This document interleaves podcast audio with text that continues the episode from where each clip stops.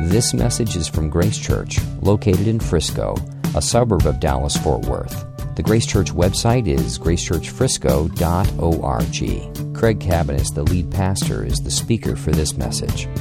We are uh, in the book of Esther, so if you would open up to Esther 5, uh, we're in chapter 5 today. And uh, can you put that slide back up that has just where the uh, page number is? Because I don't know that page number. It is page 230. Thank you. It is page 234. If you don't have a Bible, there's a Bible on, on under the seat in front of you. You can grab that and where we're going to be reading is from page uh, 234. We're going to be reading quite a bit today. So it'd be great if you could pull that out and use it. And uh, if you don't have a Bible, that's just our gift to you. So just take it, uh, take it with you. Before we jump in, I just want to say I know it was kind of short notice, but uh, I just feel the meeting tonight is really important if you're able to make it. Now it'll be recorded, I think we said. Uh, but we would just love to have you there because this is such an area when we think about how the gospel um, impacts our lives and impacts um, the church and should spill over from the church to impact culture. Um, I, I, think the idea of racial reconciliation, the idea of uh, all of us created in the image of God, redeemed by Christ, and now we're one person in Jesus, and how that plays itself out in practical ways is so important. It's so important to honor the Lord, it's so important to love others, and it's so important as our testimony as a church. And uh, I think right now we're at a unique time in our culture where churches that get the gospel application right in this area uh, have an opportunity, uh, I believe, to be uh, open arms and welcoming to a culture that is, um, is divided in so many ways. Um, there's so much hatred and so much accusation. And uh, I think the way we start on this is by awareness. So tonight's goals are really pretty low. I mean, they're just to create what can you do in one conversation, but to create awareness. And uh, so I'll be uh, interviewing my friends uh, Chauncey and uh, Takia Allman, and uh, I think it's going to be a great, great conversation. And uh, I think you'll be encouraged by it and helped. and I think you'll be challenged by it as well. So all those are good. Encourage, help, challenge, those are great things. Convicted, maybe. I think it'll be great. So I want to invite you personally out tonight. We'll see you right here at 6 o'clock. okay, I'm going to pray, and then we're going to jump into the text. Lord, we thank you that you well, Lord, you are over all things, and your invisible hand is at work in ways that we don't understand. You are doing things that we don't see. And uh, Lord, we, we thank you for that. And each of our lives, there are questions we have um, about our lives, about our circumstances, about others, about the place we find ourselves in today in our life. And I, I pray that you would speak to us through this text and grant us confidence in the reality that you rule and you reign. In Jesus' name, amen. Okay, uh, we're going to be ambitious. We're going to cover more scripture than normal, but I'm not going to speak longer than, uh, than I normally would. So that means I need to talk a little faster, and that means you're going to need to listen a little faster. Uh, and uh, so, what I'm going to do is because it's two chapters, I'm going to break it down into three acts. There's kind of three uh, acts happening here, so we're going to break it down into three. The first act uh, I'm going to call a step of faith, and that is verses 1 through 8. So, rather than, let me introduce the characters, and then I'll give a little background as we go. So, the characters in, that, that, we're reading today, if you're new here and haven't tracked with us on the book of Esther, uh, one is King Ahasuerus, um, and he is the king of the Persian Empire in the 480s BC. It's the largest empire in the world. He's the most powerful man in the world. Uh, massive, massive. Uh, he rules over massive uh, territory. Uh, secondly, is his wife, Esther, who is the queen, who is a Jew, and he doesn't know it because when she came into the palace, she hid her Jewish faith because she was told to do so by her cousin Mordecai. So the king, the queen, she's a Jew, he's Persian. Uh, and then Mordecai, who is the cousin, uh, who, has, uh, uh, who has been mourning because all of the Jews are to be slaughtered in about 11 months. Uh, the king has okayed this. He doesn't know his wife is a Jew. So this is, makes for an interesting detail. And Mordecai is getting the word out. He is mourning because all the Jews are going to be killed. The fourth person is Haman. Haman hates Mordecai. Haman hates Jews. Haman is the one who made the edict that Jews are going to be killed. So, very simply, we got a king who doesn't know he's married to, to a Jewish woman. Uh, the Jewish woman, uh, her cousin, uh, is mourning because uh, all of the Jews are going to be killed, and then Haman is the one who wants to kill all the Jews. And so Mordecai, the cousin, has made the appeal to Esther look, you're the queen. Go to the king, make an appeal. You may be the queen for such a time as this. Uh, so let's get you, um, let's get you in there to make an appeal to the king. And she says, that's risky, that's dangerous, but I'm going to do it anyway. So, chapter 5, verse 1. They fasted for three days, and then verse 1. On the third day, Esther put on her royal robes and stood in the inner court of the king's palace, in front of the king's quarters, while the king was sitting on his royal throne inside the throne room opposite the entrance to the palace. And when the king saw Queen Esther standing in the court, she won favor in his sight, and he held out to Esther the golden scepter that was in his hand. Then Esther approached and touched the tip of the scepter. And the king said to her, What is it, Queen Esther? What is your request? It shall be given you, even to the half of my kingdom. And Esther said, If it please the king, let the king and Haman come today to a feast that I have prepared for the king. Then the king said, Bring Haman quickly, so that we may do as Esther has asked. So the king and Haman came to the feast that Esther had prepared. And as they were drinking wine after the feast, the king said to Esther, What is your wish? It shall be granted to you. And what is your request? Even to the half of my kingdom, it shall be fulfilled. Then Esther answered, My wish and my request is if I have found favor in the sight of the king, and if it please the king, to grant my re- wish and fulfill my request, let the king and Haman come to the feast that I will prepare for them, and tomorrow I will do as the king has said. Okay, this is the first act where Esther takes a bold step of faith. In chapter 4, she said that if you approach the king without being invited, the penalty is death. And actually, extra biblical um, archaeology has, has demonstrated this to be true. Uh, there's ancient Persian paintings, reliefs, where it shows the king with his scepter on the throne and a guy next to him holding an axe. So that the executioner was on site. We don't, we don't have to have a trial. We don't have to have due process. If you approach without being invited, we've got a guy that will take your life right here if that's what the king wants. And so she says, I can't just go up to the king and say, hey, by the way, I'm Jewish. You, we've been married five years, a small detail. Uh, by the way, I'm Jewish, and uh, can you save my people? I can't just walk in and do that. First of all, he could kill me. Second of all, I'm risking revealing this detail about deceiving him. And on the third, on the third hand, she says in chapter four, I haven't even seen the king for 30 days.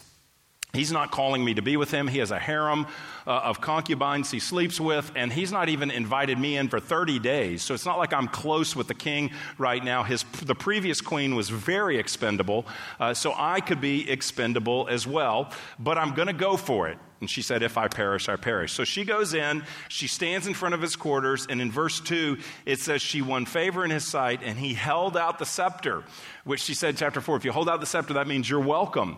And he says, Come on in. Uh, and he says, Hey, what is it you want? He knows she has a request. What is it you want? I'll give you up to half my kingdom. Now, that's not literal. That's not a literally, he's not literally saying, I'll give you 50%. It's like saying, you know, it's like saying, What I have is yours. Um, Mi casa is su casa. You know, my house, your house doesn't really mean that you can come in and do whatever you want in my house, take down my family pictures, put up your own, adjust the thermostat, yell at my kids like it's your own. You can't do that. So when I say my house is your house, I don't literally mean that. I just mean I'm open arms, I'm generous with you. And that's what he means. It's a, it's a phrase that just means I am inclined to do what you want, Esther. I'm, I'm leaning in towards you. He even calls her queen in verse 3, the first time she's called queen in the book. So he, he calls her queen and she says, Okay, look, here's what I want. Here's my request. Let's have a feast and bring Haman. Now, he's the guy that hates the Jews who is uh, going to execute them all, who has passed the edict to kill them all in 11 months. So I want, I want to bring both of you to this feast. So they get there, they, they eat, they start drinking, and he says a second time, verse 6, uh, What is your wish? It shall be granted to you, even to half my kingdom. So now twice he has committed himself. I'll do whatever you want. What, what is it you want? And she said, Here's my wish. Come back tomorrow, and I'm going to have another feast. And her, her line is beautiful. Verse 8 If I found favor in the sight of the king, and if it please the king to grant my wish and fulfill my request, double. If you're going to do what I say, come back tomorrow. If you're going to fulfill my request, come back tomorrow. and, and, and, I'll, uh, and I'll make it. So, what's she doing here? Why, why, why? He's in a good mood. He's already said twice, What do you want? Why does she call him to come back tomorrow? Uh, in Iain Duguid's commentary, which we have out there at the Resource Center, he says, She is reeling him in like a trophy fish.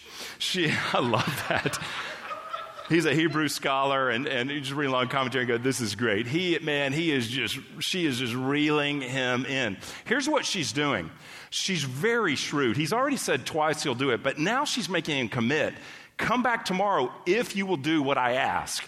So now he's making a third commitment. He would lose face tremendously if he comes to the second feast, having promised three times he'll do what she wants. His very presence is there, I'll do whatever you want. He would really lose face to turn her down. So it's very smart. Uh, it deepens his obligation, uh, makes it more difficult to deny her request. So her step of faith pays off. She takes a bold step of faith, and the Lord honors it.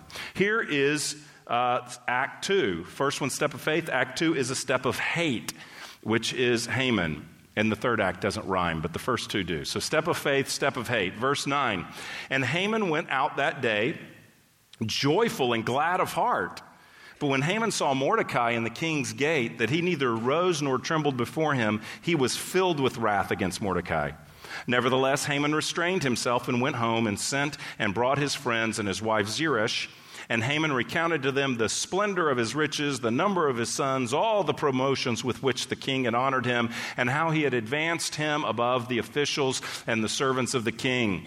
Then Haman said, Even Queen Esther, let no one but me come with the king to the feast she prepared. And tomorrow I am also invited by her together with the king. Yet all this is worth nothing to me, so long as Mordecai the Jew sitting at the king's gate, as long as I see Mordecai the Jew sitting at the king's gate. Then his wife Zeresh and all his friends said to him, Let a gallows 50 cubits high be made, and in the morning tell the king to have Mordecai hanged upon it, then go joyfully with the king to the feast. Oh, this idea pleased Haman and he had the gallows made. So we learn a lot about Haman in this passage. Mordecai has refused to bow down to Haman whenever Haman comes out. He's the second in command in the whole uh, Persian Empire. And uh, so that's why he's having the Jews killed because he's mad at this one guy who won't bow down to him, uh, Mordecai. So uh, he is now, he goes out from this feast, verse 9, uh, and it says he's glad of heart. He's glad of heart because what we learn about Haman throughout this book is uh, he loves honor, he loves recognition, he loves to receive uh, adulation and admiration. And uh, so when he is with the queen, when she invites, when the king invites Haman and the queen, it's, that's it. He's the third wheel on this date at the feast. That's pretty tight company. And so he is excited. He walks out glad of heart. But as soon as he gets out, there's Mordecai who won't rise before him. And so he is filled with wrath. He is angry because of this. Um, and and it, it, it, he goes home, and then what does he do? He gathers everyone around, verse 11, and he tells them how great he is. I mean, this is kind of awkward, but he just gathers his friends and his family and says, Here's all my riches. Here's how many sons I have.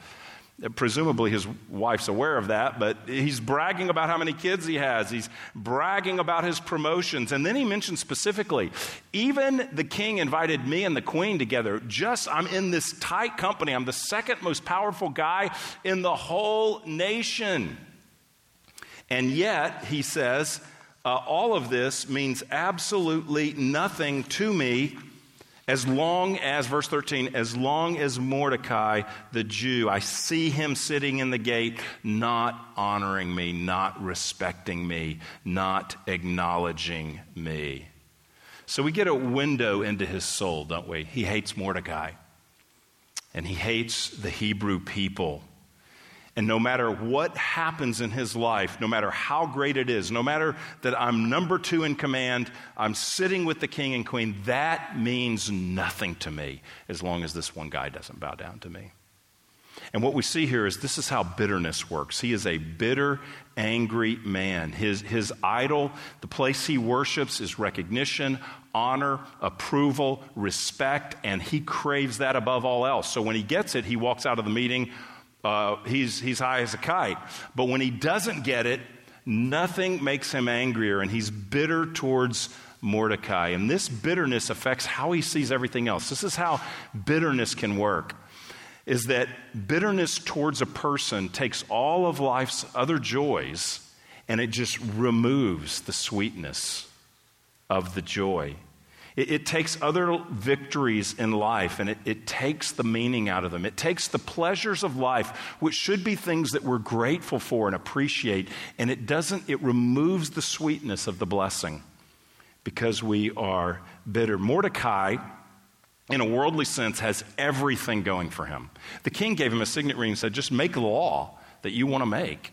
So he has everything going for him, and yet, yet there's this one thing that's out of whack and it ruins his life. He can't even enjoy his life, is what he is saying. And I wonder if you've ever experienced that kind of heart, that kind of emotion, that kind of experience where you're bitter. Maybe, maybe someone has failed to recognize you. Maybe someone, that's what happened to him. Maybe someone has denied you, someone has opposed you, someone has forgotten about you, abandoned you, ignored you. And, and there's that sense of, I want, I, I, I, hate them for that. I'm angry at them for that. That kind of bitterness. It, it'll skew the way you see everything else. He's a deceived man, he doesn't see reality. He's not counting his blessings. He's not, he doesn't see any of this because his, his whole life is colored by bitterness. He looks at all of his life through the lens of bitterness and hatred towards one man, and it affects how he sees everything. He doesn't see truly. He overreacts. A guy won't bow down to him, so we're going to kill every man of this religion and woman and child. He overreacts. Bitterness causes us to react way out of proportion to a situation. Often that's what's going on. When you see someone or, or ourselves, when we overreact as a pattern, often there's something in us that needs to be dealt with. Bitterness is a cancer. And maybe you've experienced that. Someone has sinned against you, and you are bitter against them. Do you see? I just this, this isn't a passage on bitterness, but I wanted to take two or three minutes and point this out because this is a great textbook case. I don't know if you were to do a psychological case study. I don't know that you could do better than Haman as someone who's angry and unforgiving and bitter because it just shows that he is he is unable none of, none of this matters as long as he won't bow down. And when they say well let's let's kill him great let's do it. He's willing to kill this man for the offense of failing to bow down in his presence. Can you see the kind of damage that causes and maybe you've experienced that yourself. And, and, the answer to bitterness is, is ultimately to see that it's not someone's offense against us that's primary, it's our offense against God that is primary. The greatest offense that I should know anything about is not what someone's done to me, though it may be real, though it may be serious, though it may be evil. They will answer to the Lord for that. But my greatest evil that I can be concerned with is what have I done to the holy God of the universe. It's my sin that nailed Jesus to the cross. It doesn't minimize anybody else's sin, it doesn't minimize anybody's suffering. It doesn't minimize my suffering.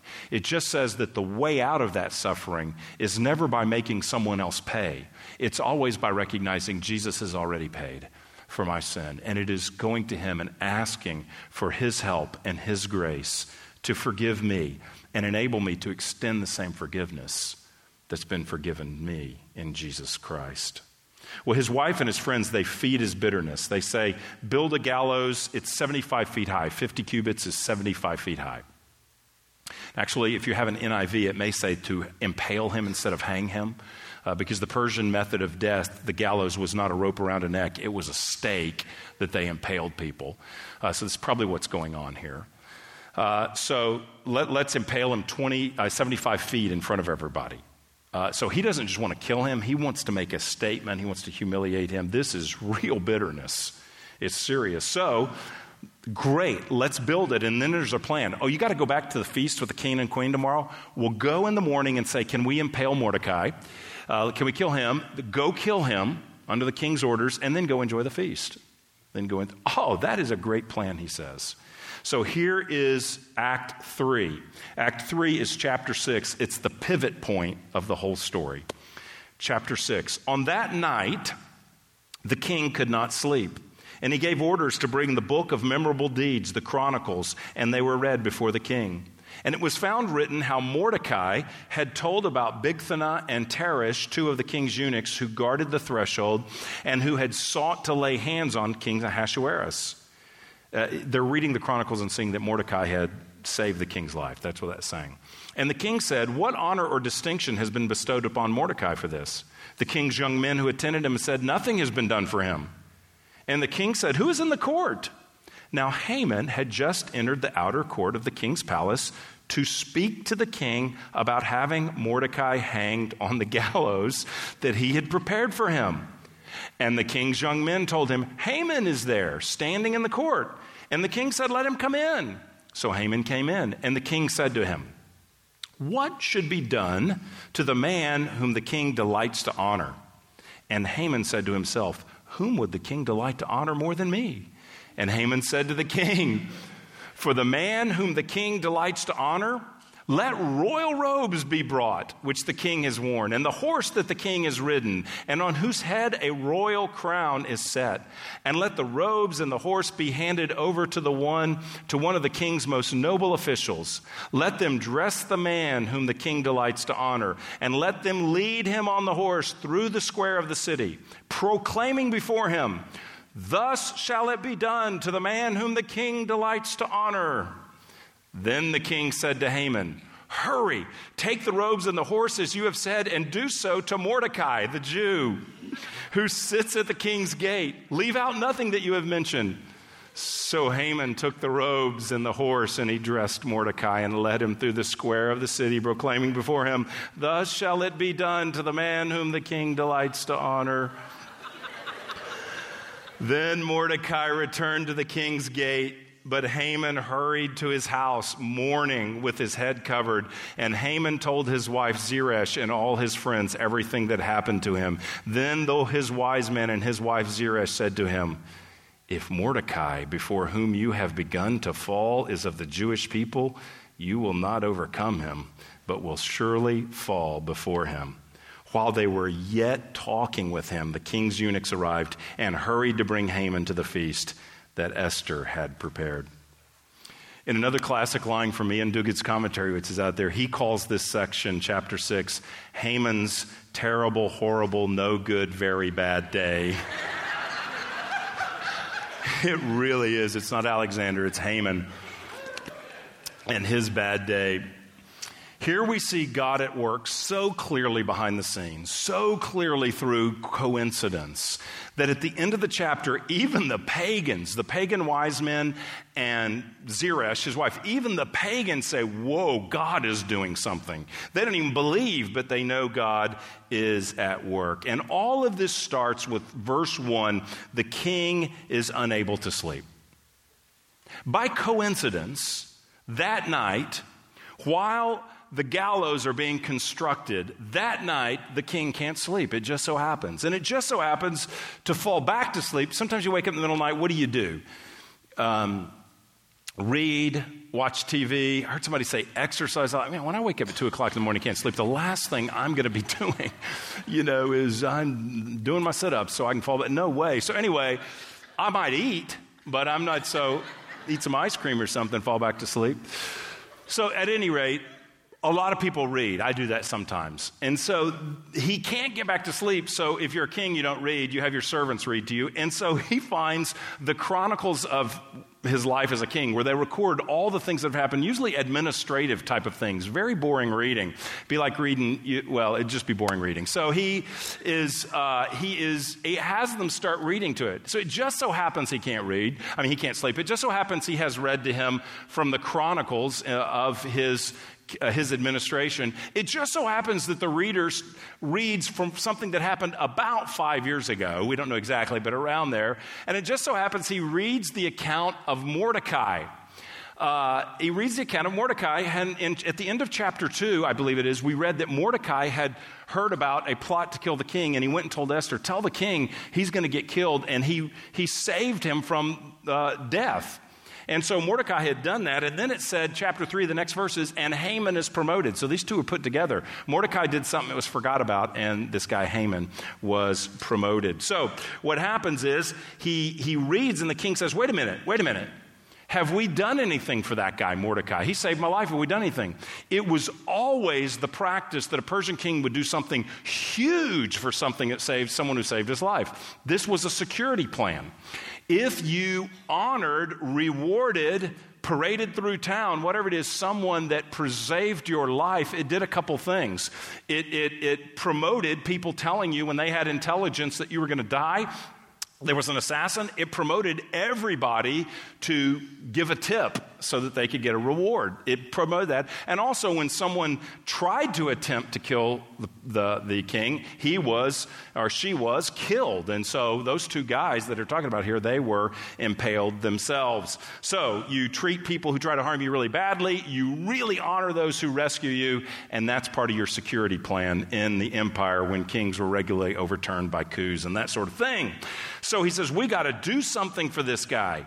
And what, what should we do? And wait a minute, I hear somebody out there. Who's in the court? One of my leaders is here. Who is it? Well, Haman, he can't even wait till the next morning to get permission to kill Mordecai. So he's come. Maybe it's late night, maybe it's early morning at this point.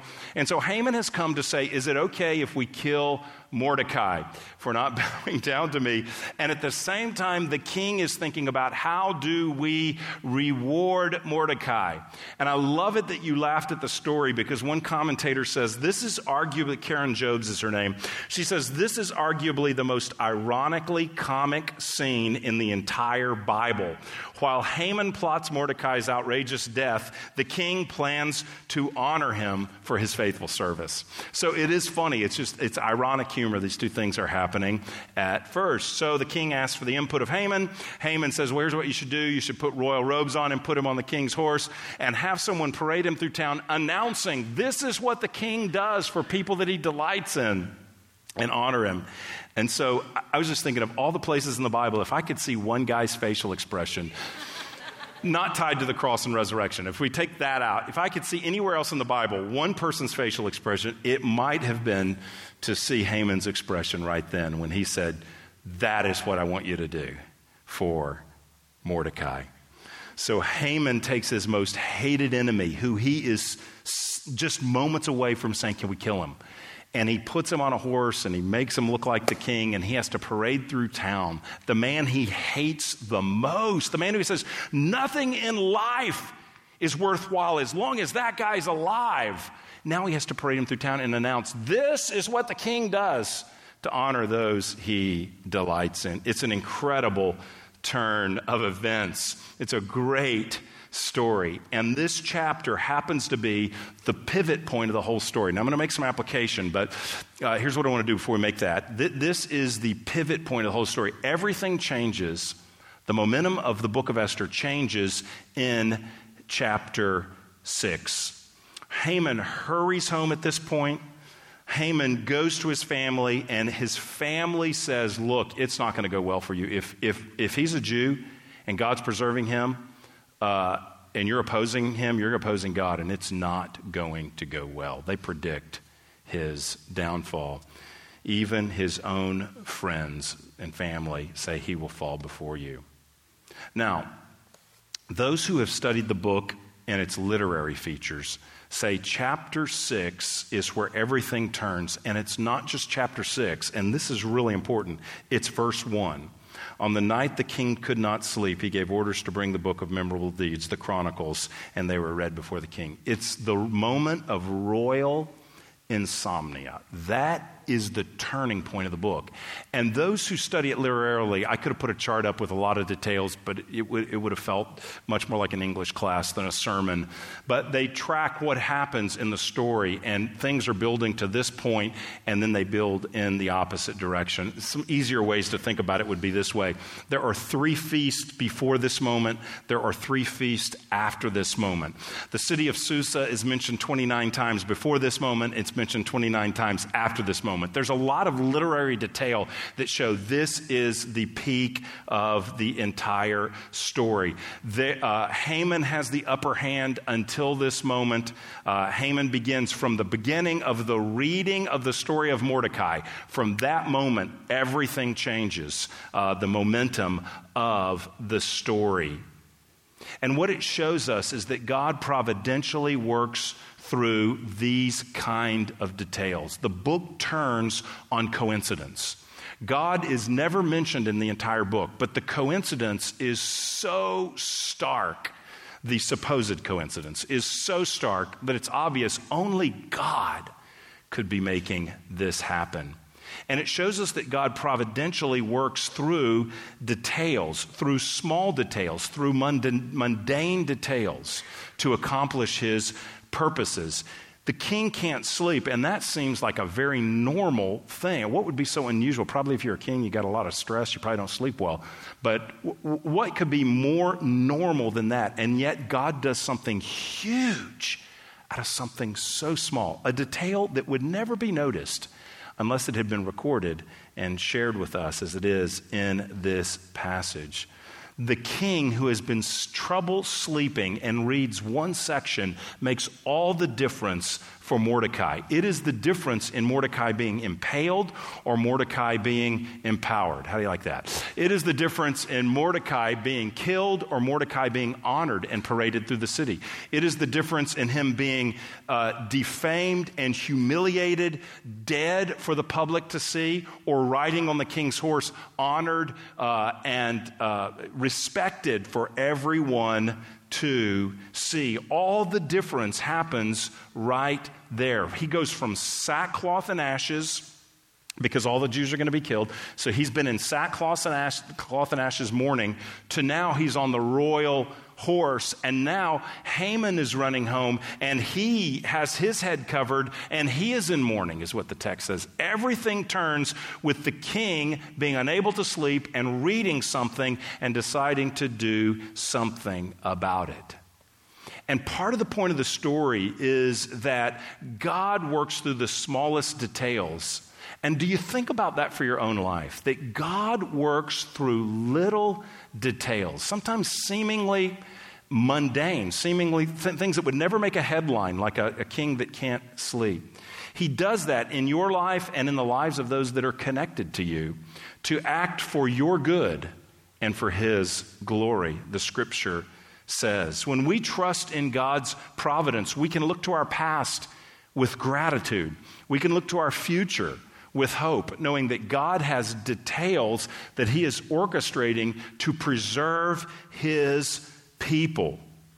Now, last week I emphasized Esther's heroic act of saying, for such a time as this, that she's, she's in the palace, she's embedded in the empire, she's going to leverage her opportunity and her connection to risk everything and do something heroic for such a time as this. And I called us all with a charge to what is your for such a time as this? Where has God placed you? Where are you that the Lord wants to use you in a bold and in a powerful way, that confident that He's placed you there and given you those relationships just like He did Esther. So I talked about that, and I don't want to take anything away from that, but I want to make this point from the book of Esther that the book of Esther does not turn on the act, the courageous act of Esther. The book of Esther turns on a king who can't sleep. It is a small detail that turns everything, and it teaches us, I think, two things. It teaches us, first of all, that providence means that God works through small details. And guess what? That's almost your whole life. Most of life is not lived by, I'm going to take this step of faith. It's now or never. My whole life is on the line. I'm going for it. This could cost me my life, my job, my friends. Most of life is not lived daily. Now, that would be un- certainly in places where people are persecuted for their faith, that could be true. But for most of us, that is not the situation we live in 24 7. And so, if we read the book of Esther and just say, wait for your one defining moment in life, most of us are going to close the book and say, well, that was kind of interesting. Uh, if it ever comes to do or die, I read the book, I'll be ready. But if the truth is that God works through the smallest mundane details, then that means this truth of His providence is relevant all the time. It's relevant when we walk out of here this building. It's relevant when you wake up to go to work tomorrow. It's relevant when you're driving home in traffic. It's relevant when your, th- uh, your baby can't sleep in the middle of the night. All of life, all the details of life, God is at work. And that changes how we view life. I love how we have this book out there as well, the, the book uh, uh, Inconspicuous Providence by uh, author named Gregory. He writes this. Listen to this. I love the way he says this about the, this is ultimately drawn from the king couldn't sleep, and that changes the whole uh, path of the book. Within the constant stream of circumstances, situations, and events that make up our lives, there are little things happening little turns of events, little details that God is invisibly orchestrating with his hands so that they form redemptive pivot points in our lives. Even if we don't see it happening and can't see it happening. And to acknowledge that simple but profound reality means that the details of our lives, listen, the details of our lives have a greater depth than we can possibly fathom a greater significance than we could ever hope for, and a greater importance than we can even imagine. To appreciate that is to live differently. Every day becomes a walk of faith. Every day, regardless of what it holds, becomes an opportunity for God to work. Every day is filled with uh, potential divine appointments who knows what moments today will be pivotal in your life? There are several theological ways to get to this truth. Grace changes everything. All of life is to be lived for the glory of God. So there's a lot of different ways in reading the Bible that we could come to the conclusion that all of life matters. One of the most compelling ways to come at that truth is through the truth of providence, that God is always at work in our lives in ways that we do not see, orchestrating things for His glory and for our good, and conforming us, that is, shaping us into the character of Jesus Christ. That means everything matters. That means all of life matters. Now, we could look at that a lot. We could talk about stewardship. I'm responsible for all that the Lord has entrusted me. That would be a great doctrinal truth to say that all of life matters. We could talk about the cross being the center of all things, and we could talk about living a gospel centered life. We could talk about our different callings and how each calling is holy and spiritual. We could look at that a lot of ways in the Bible. But here's the one from the book of Esther it is that God is in the details.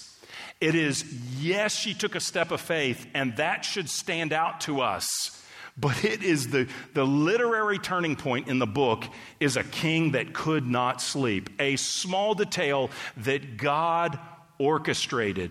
And that makes all the difference in following Jesus to know that God is going to save his people because somebody couldn't sleep tonight. And God is going to direct someone to read a certain section.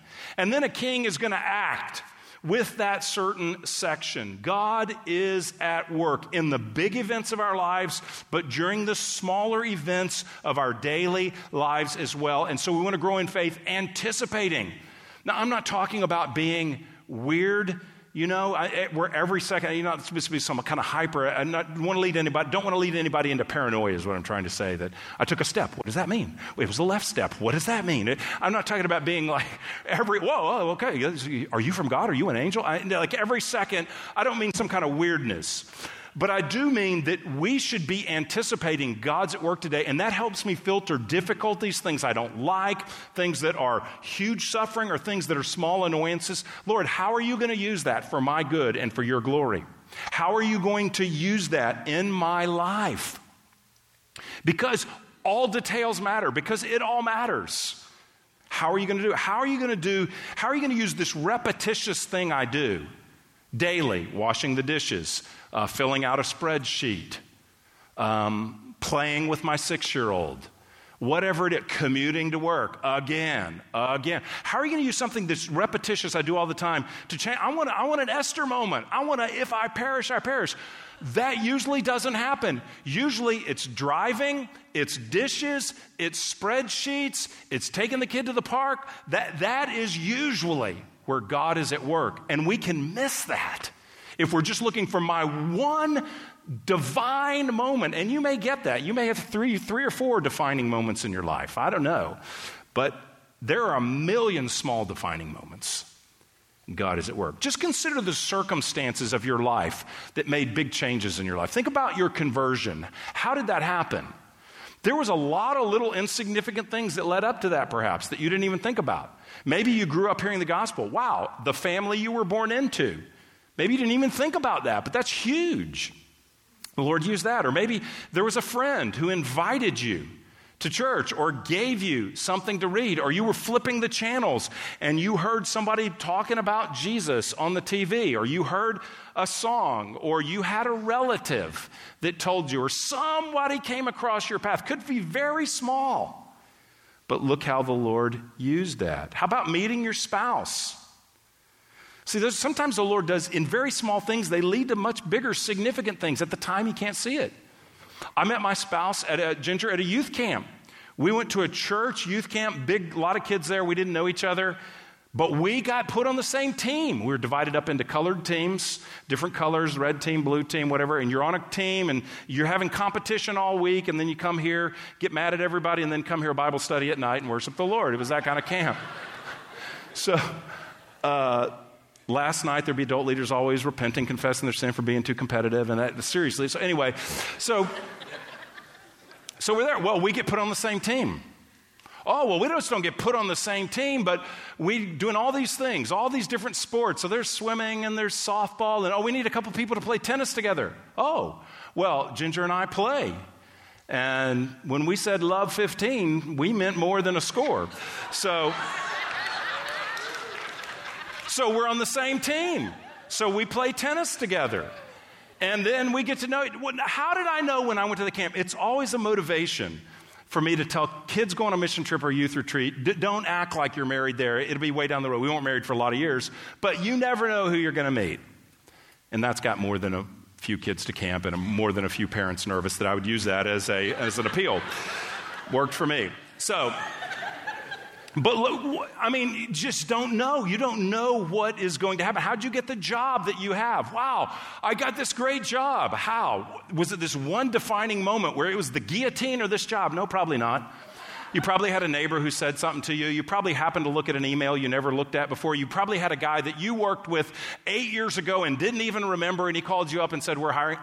I don't know. But oftentimes it's the smallest little thing they shouldn't have even looked at my resume. But you know, the king woke up at night and he couldn't sleep. And he turned to this page and started reading, and boom. Our lives are directed by small little things.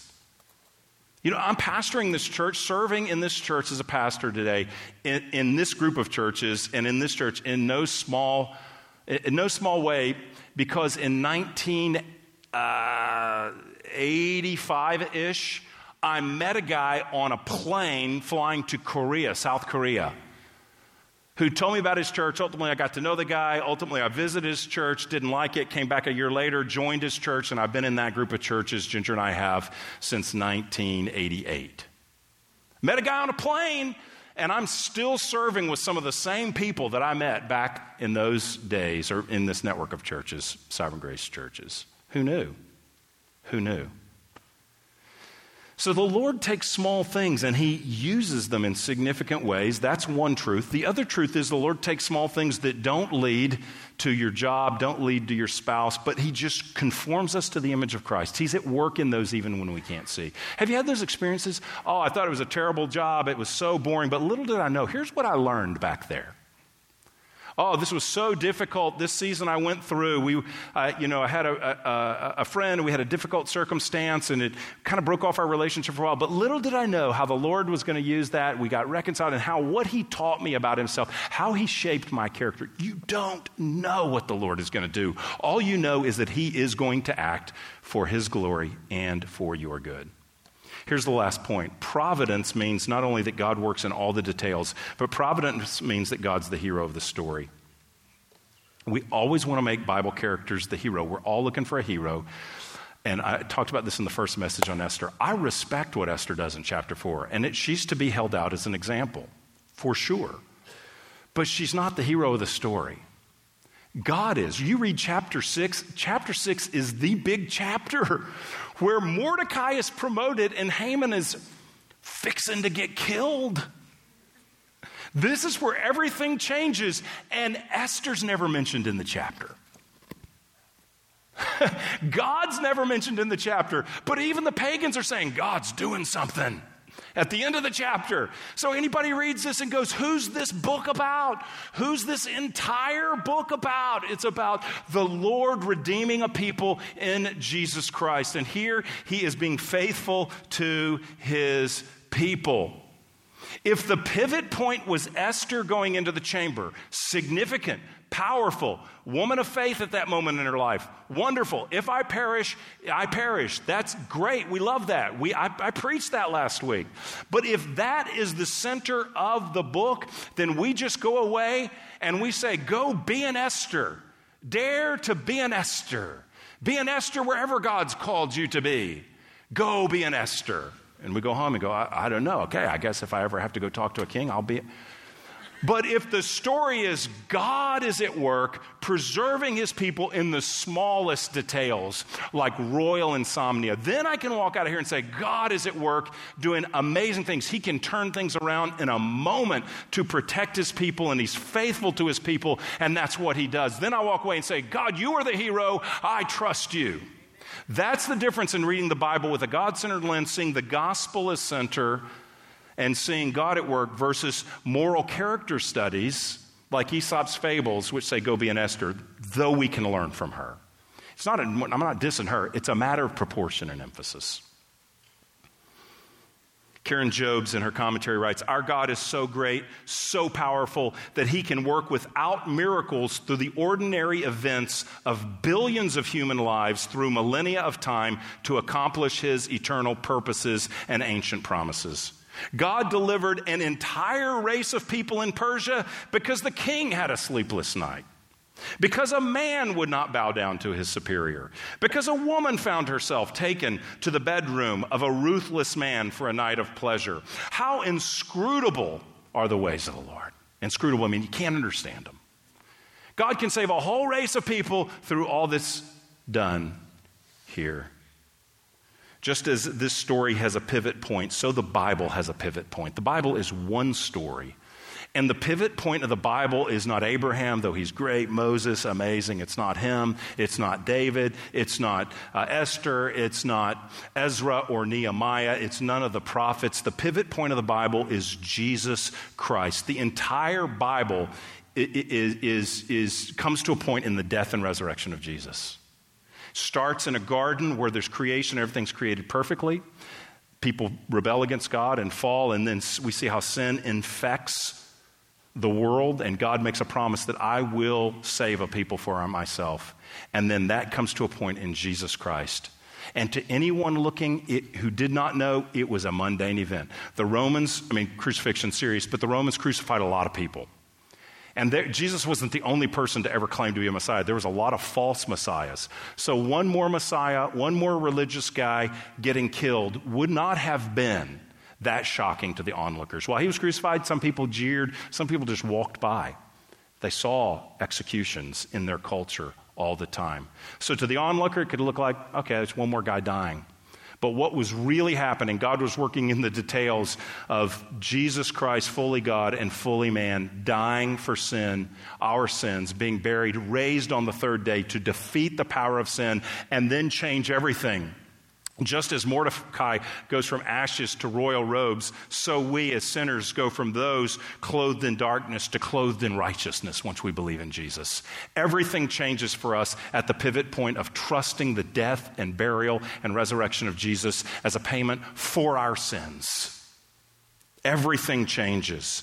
And so for us, the pivot point of all of life is the work of Jesus in the gospel his dying for our sins, his rising for our life. And it's that remembrance of the gospel that is to hold us up in all times, times of deliver- difficulty, trusting in the Lord. Not only is he providential, rules over all, sovereign, and in providence he rules over all details, but he is good and gracious. And in the promise of Jesus, we know that we are sustained through everything. I'm going to close reading these verses from Romans 8. The band can come up if you guys want to. I'll give you an early, give you a head start this time. Romans 8, verse 31. What shall we say if, to these things? If God is for us, who can be against us? He who did not spare his son, but gave him up for us all, how will he not also with him graciously give us all things? If God gave his son Jesus, will he not take care of all the details of your life, is what he says. Who shall bring any charge against God's elect? It is God who justifies. Go down to verse 35. Who shall separate us from the love of Christ? Shall tribulation or distress or persecution or famine or nakedness or danger or sword? As it is written, for your sake we're being killed all day long. We are regarded as sheep to be slaughtered. No, verse 37, in all these things we are more than conquerors through him who loved us. For I am sure that neither death, nor life, nor angels, nor rulers, nor things present, nor things to come, nor powers, nor height, nor depth, nor anything else in all creation will be able to separate us from the love of God in Christ Jesus. The pivot point of history, Jesus, gives us hope for every day. It's not just true, it is true, but it's not only true that God orchestrates the details of our lives, but it's true that He orchestrates the details of our lives out of his love for us, and nothing can separate us from his love. No difficulty can take you out of his hand. If God is for us, who can be against us? If he did not spare his son, will he not take care of all your details? If he did not spare his son, will he not help you in your relationships? Will he not sustain you in your physical suffering? Will he not help you financially? Whatever you're facing today, Will God not help you because nothing can separate you from His love? He's the center of it all, He's the pivot point of it all, and we are with Him in His hands for eternity. You've been listening to a message from Grace Church. For more information, visit our website or write us at podcast at gracechurchfrisco.org.